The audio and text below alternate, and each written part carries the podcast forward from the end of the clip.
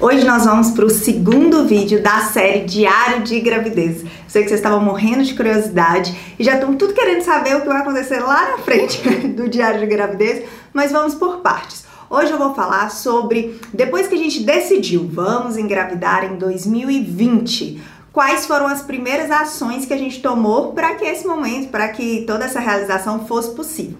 A primeira coisa que eu fiz foi marcar com um nutricionista. Por que nutricionista, Andréia? 2019 foi um ano muito agitado para mim. Foi o um ano que eu acredito que eu fiz mais eventos. Eu fiz treinamentos em quase todos os finais de semana do ano. Foi muita loucura, foi uma mudança para mim de, de posicionamento na, na minha carreira e tudo mais.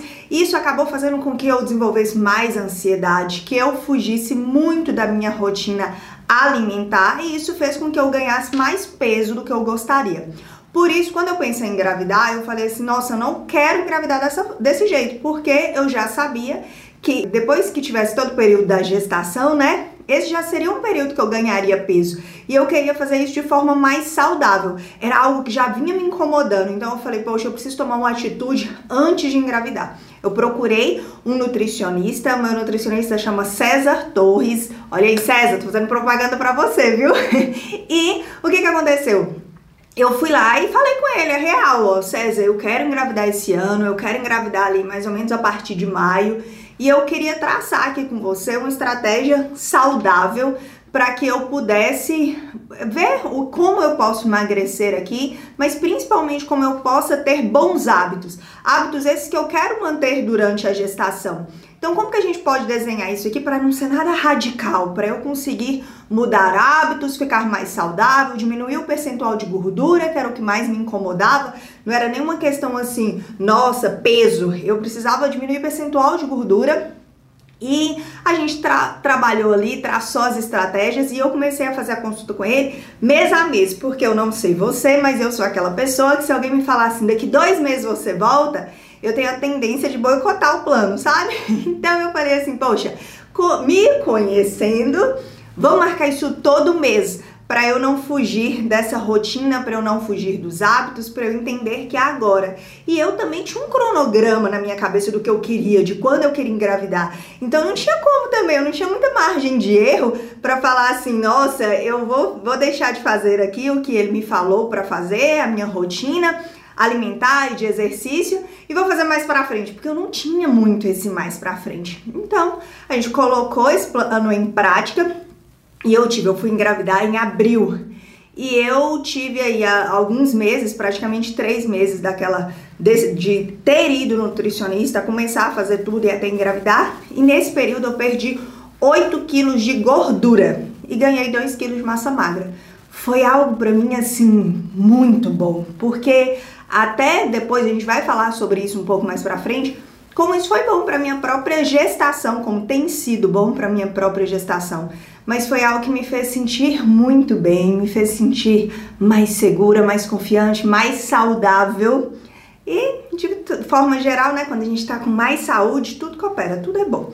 Então, se eu pudesse te dar uma dica, se for a sua necessidade, Busque um nutricionista, seja realista com você, com o que você quer, com o que você deseja, com como você está se sentindo em relação ao seu corpo e lembrar que antes de tudo não é só estético, isso é uma questão de saúde. Estar bem com a questão do seu peso, nem é só peso, né? De principalmente percentual de gordura, vai fazer com que você tenha uma gestação provavelmente muito mais tranquila. Então, Fica aí a minha dica.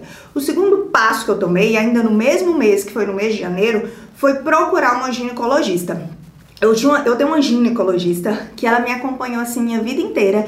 Vai a segunda propaganda do vídeo, que é da minha cidade natal, que é Montes Claros, a minha cidade natal, e que todas as vezes que eu pensava assim, vou engravidar, e eu pensava assim, quem serão as pessoas que vão me dar suporte nesse momento?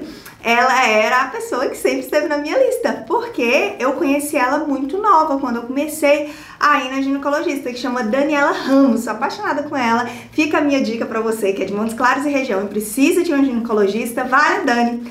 Mas, infelizmente, eu não pude desfrutar desse prazer de ser atendida pela Daniela Ramos nesse momento, já que eu não moro mais na cidade de Montes Claros. Então, o primeiro desafio que eu enfrentei foi encontrar uma ginecologista obstetra que eu, eu, me, eu, eu me sentisse bem, que eu me sentisse segura, que eu me sentisse confiante, principalmente para dividir um momento como esse, que é um momento todo diferente, né? É a minha primeira gestação. E eu pesquisei pelo Instagram, falar a verdade com vocês. Foi por lá que eu achei minha médica. Eu achei, já fica uma dica para os profissionais, todo mundo, né, independente da profissão que você atua hoje, o Instagram é uma ferramenta muito boa, né, para que você possa ali mostrar o seu trabalho. E ela tem uma tem um Instagram incrível e ela sempre dá muita dica por lá que é a doutora Raquel, e eu comecei a assistir ela. Falei, poxa, quanto conteúdo, quanta dica, ela tinha lá tudo salvo nos destaques, posts incríveis.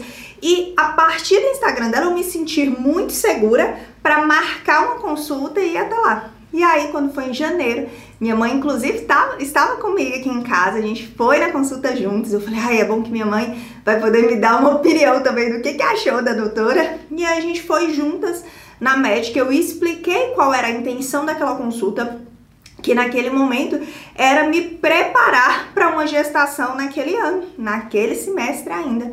E aí eu perguntei o que que a gente deveria fazer, né?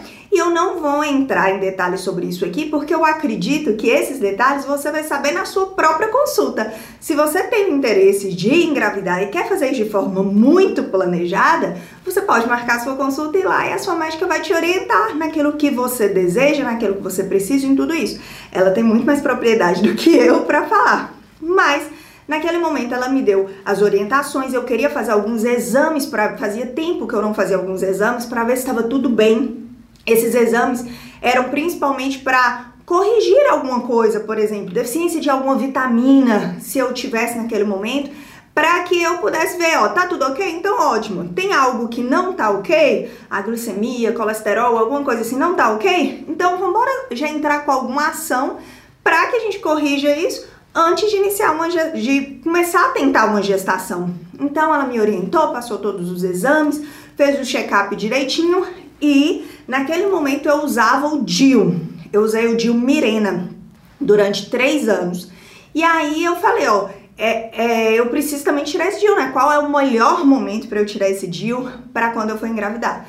E como o DIL, Mirena, faz, faz com que eu não tivesse aquele ciclo, né? Regular, tudo bonitinho ali. A maioria das pessoas que usam o DIL nem chega a menstruar. No meu caso, eu ainda vez ou outra menstruava. Ela falou assim: ó, o ideal é que você tire o DIL pelo menos ali três ciclos antes para você se conhecer, para você conhecer o seu ciclo menstrual de novo. Então eu fiz isso naquela mesma consulta, eu retirei o DIL e aí a partir disso ela ainda tinha me orientado a não engravida já de cara agora, não era minha intenção. E ela já orientou, ela falou assim, ó, como você não teve ciclos antes, é melhor que você espere ter pelo menos um ciclo antes de tentar engravidar e tudo mais, vai correr menos riscos, ok? E aí, nesse, nesse meio termo, né, aí você pode escolher o tipo de, de, de preservação que você quer, né? Se ah, você vai usar tabelinha, se você vai usar o que você quiser, e aí você escolhe o que fica melhor para você. Então, eu copiei lá direitinho essas dicas dela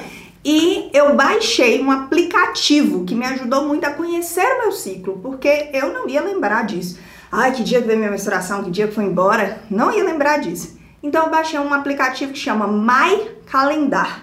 E nesse aplicativo eu coloquei lá qual foi o dia que veio minha menstruação, qual o dia que foi embora. O aplicativo já calcula automaticamente qual que é o dia provável da ovulação, qual que é o dia que vai ter ali o meu período fértil, ele te dá tudo isso. Isso para mim foi muito bom. Então foi a partir disso aí, de três meses mais ou menos, que o aplicativo me deu de média de qual que era o meu período fértil, que eu comecei, eu falei assim, poxa, esse é meu período fértil, é quando eu vou engravidar. Ok, deixa eu ver na minha cola aqui o que eu não falei. Falei já do aplicativo e outra coisa, sobre trabalho, eu diminuí consideravelmente a minha quantidade de eventos para esse ano. Eu queria não só me programar para tipo, quando eu ganhar bebê eu vou desacelerar. Eu queria ter uma gestação tranquila. Conversando com amigas que já tiveram bebê, a maioria falou assim: "Poxa, se eu tivesse pensado direito, ou se eu tivesse tido oportunidade, eu queria, na época da minha gestação, ter ficado mais tranquila. Eu acho que meu bebê é mais agitado ou não por causa disso. São achismos, né? Mas eu falei, ó, se eu puder ter uma gestação tranquila, eu voltei. Então eu me programei para isso. Esse ano eu programei isso desde o ano passado, que normalmente eu fecho a agenda um ano antes. Eu me programei fazer dois eventos no ano, sendo um no primeiro e outro no segundo semestre. Naquele momento em que eu programei isso, eu nem imaginava que agora, em 2020, nesse exato momento, a gente estaria vivendo é, um, uma quarentena, né? Então todo mundo ia ficar em casa. Mas a programação já era ficar mais em casa. Me programei também de trabalhar mais pela internet, porque era uma forma de eu manter o trabalho durante a gestação e também manter pós-gestação, já poder ter tempo de ficar em casa, ser mãe ali, de criar o tempo inteiro e tudo mais. Era o meu desejo, como eu falei com vocês desde o primeiro vídeo que a gente teve. Outra coisa. Ah, isso foi o meu planejamento, o que eu fiz mesmo antes de, de engravidar. Agora, o que que eu programei e eu não fiz? o que que eu falei assim? Eu é, tava na minha agenda de o que fazer antes de começar a tentar engravidar e eu não fiz. Foi pintar o cabelo. Eis que aqui estou eu com uma raiz grande, porque porque estava na minha programação fazer o retoque das minhas mechas antes de começar a tentar engravidar. Só que nós entramos em quarentena e o salão que eu vou parou de atender nesse período. Até esse determinado momento ele ainda não voltou. Eu também não poderia fazer, né? Pelo menos no primeiro trimestre. É a indicação da maioria dos profissionais é que não faça durante a gestação ou não faça pelo menos no primeiro trimestre. Então eu também não poderia fazer. Então curtam a minha raiz durante esse tempo. Tenham paciência comigo, que é por um bom motivo. Outra coisa que eu me programei e eu não fiz, pelo mesmo motivo, por na época não tá tendo atendimento, foi fazer botox eu sei que pode ser que isso pode parecer supérfluo para você, mas estava na minha programação, era algo que eu tinha um hábito de fazer e tudo mais. Então, eu tô te orientando nisso porque caso isso também faça parte da sua rotina e tudo mais, do seu planejamento anual, para você pensar nesses detalhes que às vezes a gente não pensa, né? Que a gente não vai fazer durante a gestação. Então, não fui lá fazer o botox, fiquei sem fazer porque estava fechado o consultório e por isso eu não fiz. Bom, já que eu fiz propaganda para todo mundo aqui, né, dos profissionais, eu faço cabelo com o Romeu Felipe e o Emanuel e a minha dermatologista é a Thaís Campbell, todos os dois aqui de São Paulo também. E foi isso. Eu espero que de alguma forma esse vídeo tenha dado uma clareza para você. Nem sempre as coisas que você vai precisar fazer são as coisas que eu fiz ou como diz a minha própria ginecologista, desde que o mundo é mundo, o povo é engravidando sem fazer nada disso. então foi só um cuidado extra, um planejamento extra que eu decidi compartilhar com vocês. Eu espero que vocês tenham gostado e espero vocês no próximo vídeo do Diário de Gravidez.